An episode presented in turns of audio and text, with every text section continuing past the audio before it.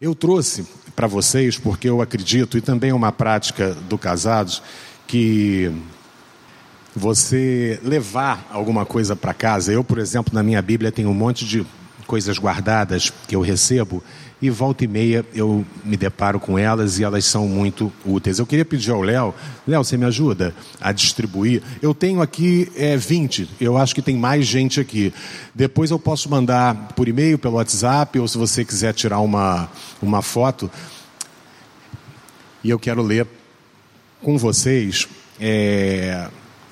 Nesse impresso, pessoal, eu coloquei é, todas essas lições elas são lições que abordam esse, esses temas por vários ângulos, em vários aspectos, mas eu coloquei o que, o que foi revelado para mim. Se você fizer esse curso, de repente na lição de aliança, alguma coisa vai chamar atenção para você, é, para outro, um outro aspecto vai ser revelado, mas eu coloquei aqui o que o Senhor trouxe de transformação para o meu casamento em cada uma dessas áreas.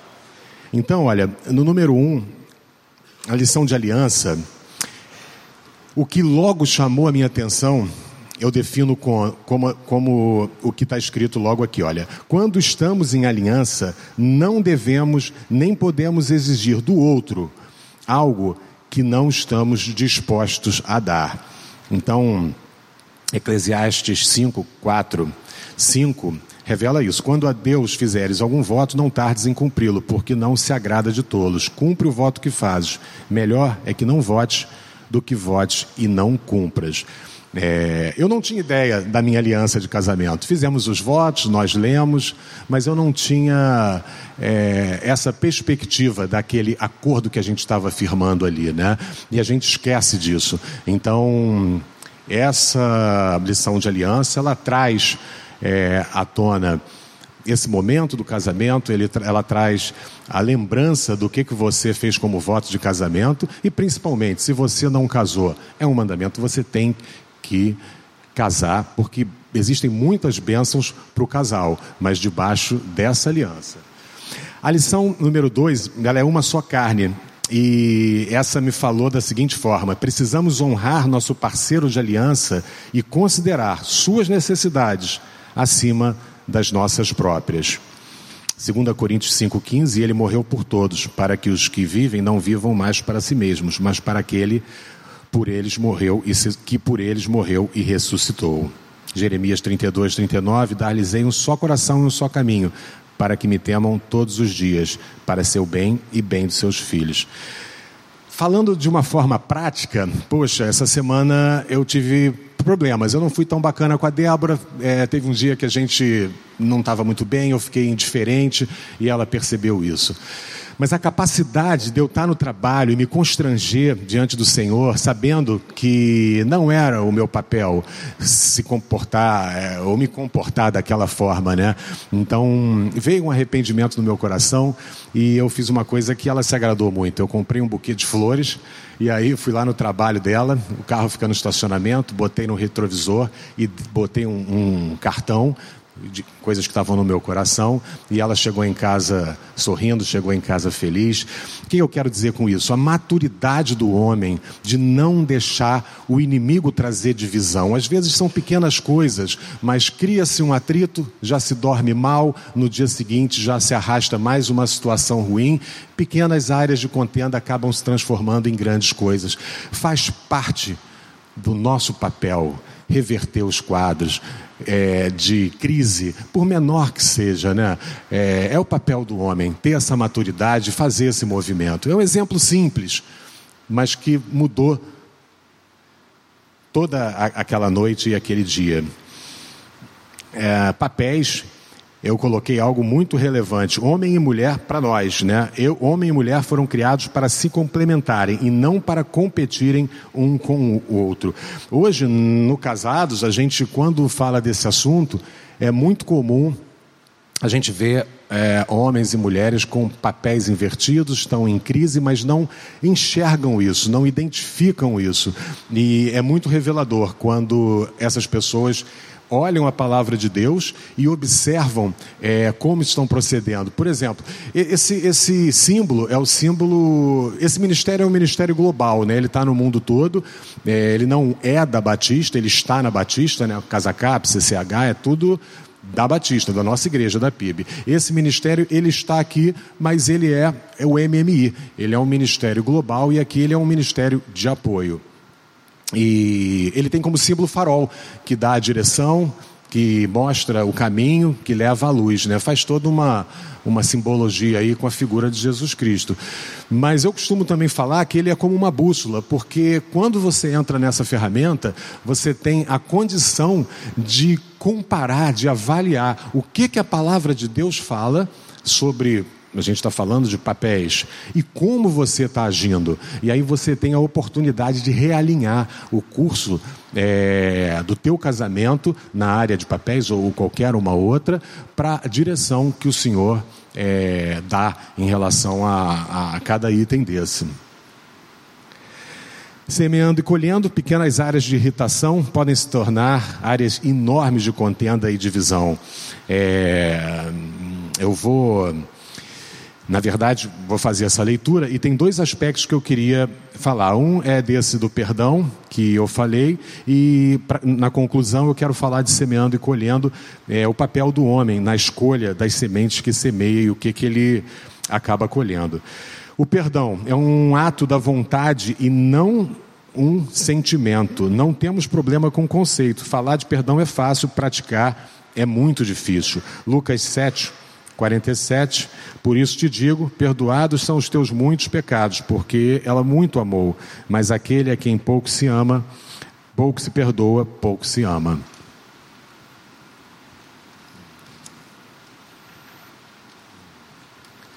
Visão de fé e confiança. Os filhos aprendem a falar passando tempo com seus pais. O tempo passado com o nosso pai determina como falamos. A fé não ignora a realidade, ela quer que a palavra de Deus é mais poderosa. 2 Coríntios 4,13, tendo, porém, o mesmo espírito da fé, como está escrito, eu criei, por isso é que falei. Também nós cremos, por isso é que falamos. Orando juntos, nosso cônjuge é um parceiro íntimo de oração. É um privilégio especial participar da conversação de alguém com Deus. Quando estamos em acordo com Deus, estamos em acordo um com o outro. Mateus 18, 20. Porque onde estiverem dois ou três reunidos em meu nome, ali estou no meio deles. É impressionante, eu vou te falar, já em várias turmas do Casados, quando nós questionamos, até mesmo casais cristãos, casais mais maduros, é mínimo o número de casais que oram juntos. E a palavra de Deus revela que é um momento de extrema intimidade. Mais até que o sexo, é um privilégio você poder é, compartilhar com o teu cônjuge o que está no teu coração, o que você está entregando ao Senhor. Então, é, todas essas lições são muito importantes, mas ele é, classifica orando juntos como a argamassa, é aquela que vem para juntar tudo. Ou seja, se você não tem o hábito de orar juntos, se você não tem a prática da oração, não vai é, ter muito resultado essa é, conclusão do curso, porque você, a partir dessa lição, tem que entender e tem que orar junto como casal. Claro, tempo de oração individual por questões pessoais é óbvio que você tem que ter, mas como casal, no casamento, orando juntos, é algo de extrema relevância. Às vezes é difícil, a gente vê muitos casais que têm horários diferentes. Eu e Débora a gente costuma usar o devocional. De manhã eu tenho o devocional, a gente tem um horário que permite isso, a gente usa o devocional como base e faz as nossas, as nossas orações pelos projetos, pelos filhos. Acordo, a oitava lição. O Pai tem uma vontade para tudo que fazemos, não devemos procurar cumprir a nossa própria vontade. Mateus 18, 19. Em verdade, também vos digo que se dois dentre vós sobre a terra concordarem a respeito de qualquer coisa que porventura pedirem, ser-lhes-á concedida por meu Pai que está nos céus. Eu não sei quanto a vocês, mas a gente tem que entrar em acordo todo dia, né? É, você que é casado, alguns talvez ainda não, mas quando você casar, você vai entrar em acordo por uma viagem, uh, pela escola que vai matricular o filho, até mesmo para uma saída que você vai dar à noite, vai jantar, onde vai, acordo é fundamental. E eu e Débora, a gente brigava muito, a gente tinha muita dificuldade em entrar em acordo, até porque os dois tinham razão. Em determinadas questões, eu tinha razão, ela tinha razão, e como é que você sai do impasse desse, né? E quando você é confrontado com a palavra de Deus, é, já não é mais a questão de quem tem razão. A palavra dá o norte. Tem coisas que estão claras na Bíblia e a gente não precisa ter dúvida, porque está escrito lá. Agora, tem coisas, como essas que eu disse, que não está na Bíblia. Onde é que eu vou matricular meu filho? Então você tem que orar junto, porque isso é revelado ao coração dos dois. É, eu me lembro quando Mateus ia fazer o intercâmbio, é, eu tinha ideia de um lugar, ela tinha de outro. E eu fiquei pensando, vai que ele vai para o lugar que eu tenho ideia e acontece alguma coisa. Sei lá, será que vai pesar para mim alguma culpa? Será que a decisão foi minha? E nós, a partir daí, é, tivemos essa revelação de acordo segundo a palavra de Deus.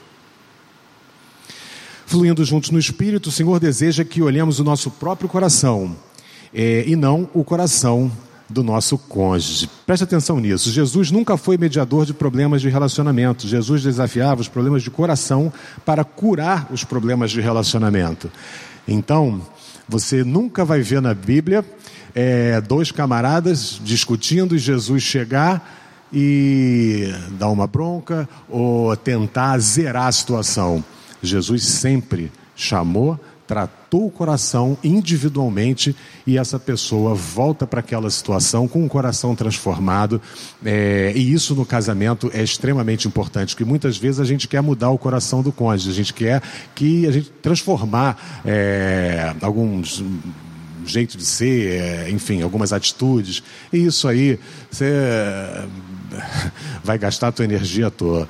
É, a ideia é que, fluindo juntos no Espírito, a gente tenha o nosso coração tratado, o nosso coração restaurado e a gente volte para a relação, aí sim, de uma outra forma. É, tem, João 14, 26. Mas o Consolador, o Espírito Santo, a quem o Pai enviar em meu nome, esse vos ensinará é, e todas as coisas e vos fará lembrar de tudo o que vos tenho dito. Intimidade. Você pode saber quão importante é algo para o coração de Deus pelo tempo que o inimigo gasta pervertendo, né?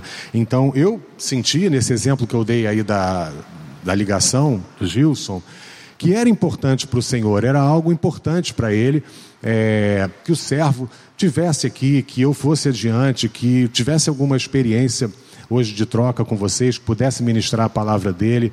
E eu percebi em batalha o quanto o inimigo investiu e, e, e teve presente para perverter esse momento e essa decisão, né? Por isso que eu comecei fazendo esse introdutório de gratidão ao Gilson, porque ele foi grandemente usado pelo Senhor dentro da responsabilidade dele espiritual com esse ministério, né? A batalha espiritual com armas superiores e a proteção de Deus, por que falhamos?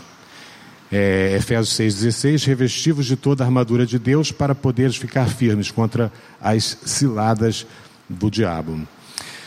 No estilo de vida, Marcos 4, 22, pois nada está oculto senão para ser manifesto e nada se faz escondido senão para ser revelado.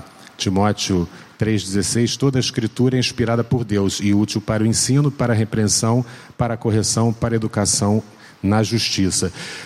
Muitas vezes é, a gente vai testemunhar e não vai precisar falar nada. Eu me lembro que quando eu comecei a fazer o curso e ter a rotina de fazer nas sextas-feiras, assim como vocês estão aqui hoje, provavelmente se abriu mão de estar em algum lugar ou, ou, comentou com alguém, não, hoje eu vou no culto dos homens, não, hoje eu tenho um compromisso com a minha esposa, vou fazer, estou é, investindo no meu casamento. Essa pessoa pode não ter comentado ou falado nada, mas é uma questão de tempo para que essa pessoa lembre e no momento de crise, no momento de dificuldade, lembre de você, lembre que você teve um tempo que você falou que estava investindo nisso. Então, todos nós podemos e devemos ser usados pelo Senhor em qualquer nível de relacionamento, mesmo um recém-convertido, mesmo uma pessoa que entra no casados e está na primeira, na segunda lição, a gente já explica que ele já pode dar esse testemunho sem falar nada, pelo fato de estar frequentando.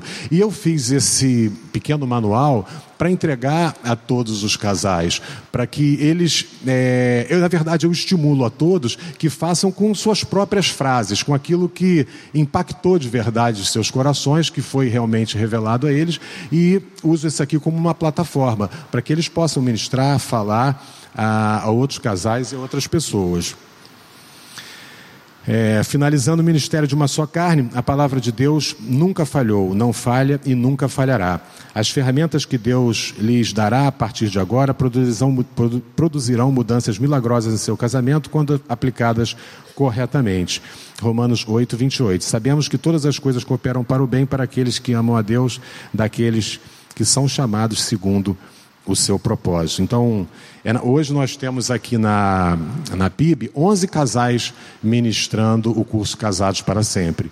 É, nós precisamos crescer? Precisamos, mas isso depende da, dos frutos que esse, que esse, que esse curso está dando. Depende de mais casais. É, tendo o desejo, a coragem, esse movimento no coração de se tornarem líderes em treinamento e, posteriormente, é, liderarem uma turma e assim ampliar esse, esse ministério aqui na igreja. Alex, o Páscoa Toda a Vida hoje está com quantas turmas? Está com cinco, né? Seis turmas e o ano parece que cinco, né? Então a gente está aqui desde 2011, estamos chegando perto a mil casais é, já formados. É claro, muitos tomam decisão e transformam suas vidas. Muitos não tomam decisão e continuam colhendo o que vem semeando, né? Agora eu queria é, fazer a leitura de Salmo 127, a partir do 3. Os filhos são herança do Senhor, uma recompensa que ele dá. Como flecha nas mãos do guerreiro, são os filhos nascidos na juventude. Como é feliz o homem que tem a sua aljava cheia deles. Não será humilhado quando enfrentar seus inimigos no tribunal. É, eu queria fazer uma interpretação sobre essa palavra, porque assim como eu falei do perdão e do adultério e como aquilo foi importante na minha vida, é, essa segunda reflexão tem a ver com as sementes, com aquilo que a gente semeia e com aquilo que a gente colhe. É, hoje, graças a Deus, eu tenho uma família como eu nunca pensei que poderia ter.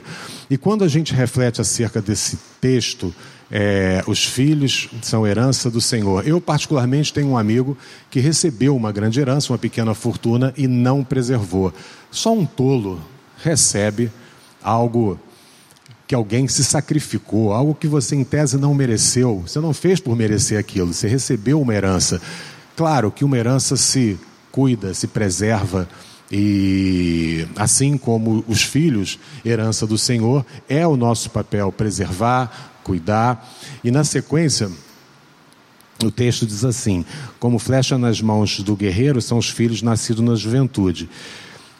Eu entendo que essas flechas, né, se a gente contextualizar, as flechas naquele tempo elas tinham dois, praticamente dois objetivos, né? Você caçar e você se protegia, né? Então você confeccionava uma flecha, você concebia aquela flecha com total cuidado, com total carinho, com total atenção. Ninguém ia fazer uma flecha é, de uma maneira displicente, porque você poderia não ter duas chances para arremessar e acertar o alvo. Né? Então, quando há essa comparação, é, e eu orei muito com a minha esposa e continuo, continuamos orando pelos nossos filhos, pela hora de soltar. Assim como esse guerreiro vai soltar a flecha e essa flecha tem que acertar o alvo, é, nós, em determinada época da vida, né, quando os filhos crescem e vão partir, é muito importante que esses filhos tenham sido concebidos como essa flecha, com perfeição, com zelo, com carinho, na palavra do Senhor, para que eles não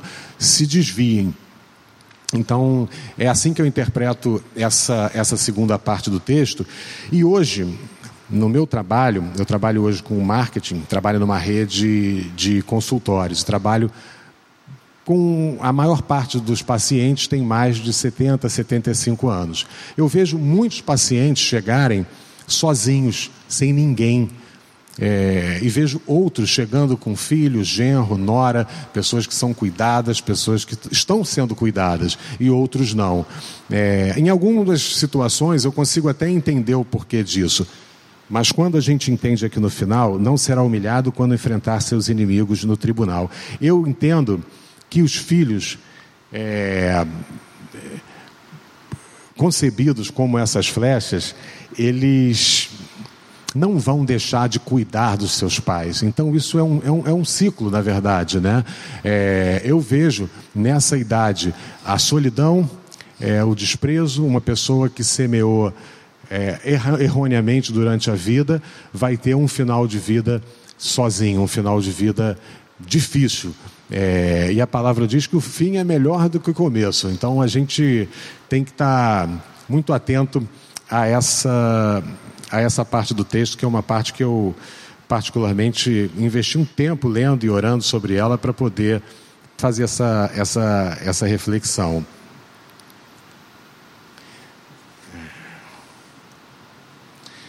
Então, os filhos são defensores dos seus pais. Feliz o homem que tem filhos, não será envergonhado quando seus inimigos baterem à sua porta. Velhice, a solidão, é, a doença. Então, recapitulando com vocês, é, essa questão do perdão, do arrependimento, foi algo extremamente relevante na minha, na minha conversão, na minha vida, através dessa ferramenta. É, a escolha das sementes, semear corretamente na vida dos filhos hoje, é algo que a gente investe e tem feito é, à luz da palavra de Deus. E e é isso, meus amigos. É, essa era a reflexão, a palavra que eu tinha para trazer para vocês hoje. Eu coloquei aqui no final família é uma das instituições mais difíceis de ser mantida, especialmente quando é contaminada por ciúme, falta de acordo, individualismo. Por outro lado, quando devidamente conduzida, é a maior bênção dessa vida. Eu creio que casais fortes, famílias fortes e estruturadas trazem uma igreja com esse reflexo, forte e estruturada, né? Então, essa era a palavra que eu queria compartilhar com vocês hoje, um pouco do testemunho da minha vida em perdão e semeando e colhendo, com essa conclusão valorizando aí a, a família, a instituição família, que o Senhor assim o fez, né? Queria agradecer a vocês por esse tempo. É, queria chamar aqui na frente os líderes do Casados, o Alex, que é o coordenador do Paz para Toda a Vida, para que a gente possa orar.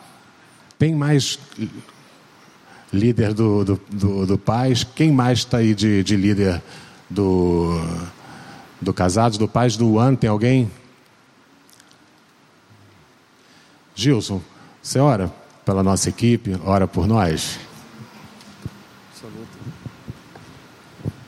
Essa palavra do Márcio tocou muito o meu coração, principalmente quando ele falou da importância de nós termos é, os nossos filhos cuidando de nós, não é? Eu tenho uma, uma experiência, uh, eu tenho um casal de filhos. A minha filha tem dois filhinhos e o outro tem três, então eu tenho cinco netinhos, não é? E uma vez ah, uma parente nossa estava lá em Fortaleza, minha, minha filha mora em Fortaleza, e eu estava nos Estados Unidos nessa hora. E ela começou a falar mal de mim lá. Ela ousou a falar mal de mim. Olha, a minha filha quase partiu de verdade para cima dela. Não falem assim do meu pai. Eu me senti orgulhoso por isso. Não é? Ter filhos que cuidem de você. Agora, para isso acontecer, você precisa cuidar do seu filho. E o que nós aprendemos aqui é um cuidado completo. Deus cuida de nós, nós cuidamos do nosso próximo, em especial dos nossos filhos, e em um momento que a gente se surpreende, Ele cuida de nós. Né? Eu tenho, é, é, Márcio, aqui homens com tanta experiência que se a gente pudesse um, um, um encontro desse, ser um encontro de experiências é, dos homens, cada um contar sua experiência, vai ser assim fantástico. Gente vai sair daqui vibrando. Muito obrigado por essa palavra, irmão. Muito obrigado, Senhor. Nós estamos aqui agora, aqui na frente, seis homens, Senhor, disposto, colocando o seu tempo, colocando aquilo que o Senhor deu para eles na tua obra, nessa obra tão importante que é cuidar da família. Ó oh, Pai, quantos homens aqui não tiveram oportunidade de ouvir essas palavras antes? Porque se as tivessem ouvido essas palavras, não teriam talvez cometido os erros que cometeram. Mas nós aprendemos aqui com o Márcio o perdão, o acompanhamento, a palavra amiga.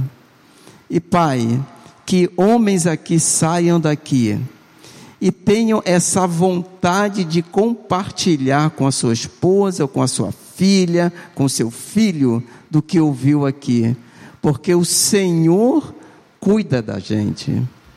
Muito obrigado por esta noite, Senhor, noite tão especial.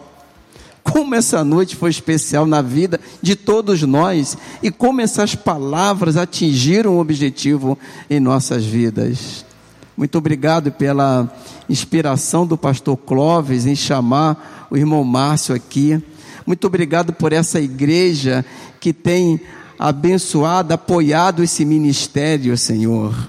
Então, ó Pai, nós só lhe pedimos que esses homens aqui à frente tenham uma proteção completa do Senhor, que a casa deles seja revestida com o teu Santo Espírito, que o inimigo não tenha poder sobre essas vidas e que neles hajam sempre a luz do Senhor e que em algum momento eles possam ter oportunidade, uma ou outra, de errar, que eles não errem.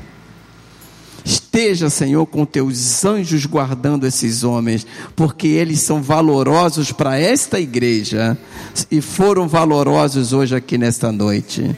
Louvado então seja o seu santo nome, em nome de Jesus, amém. Aleluia, Pai.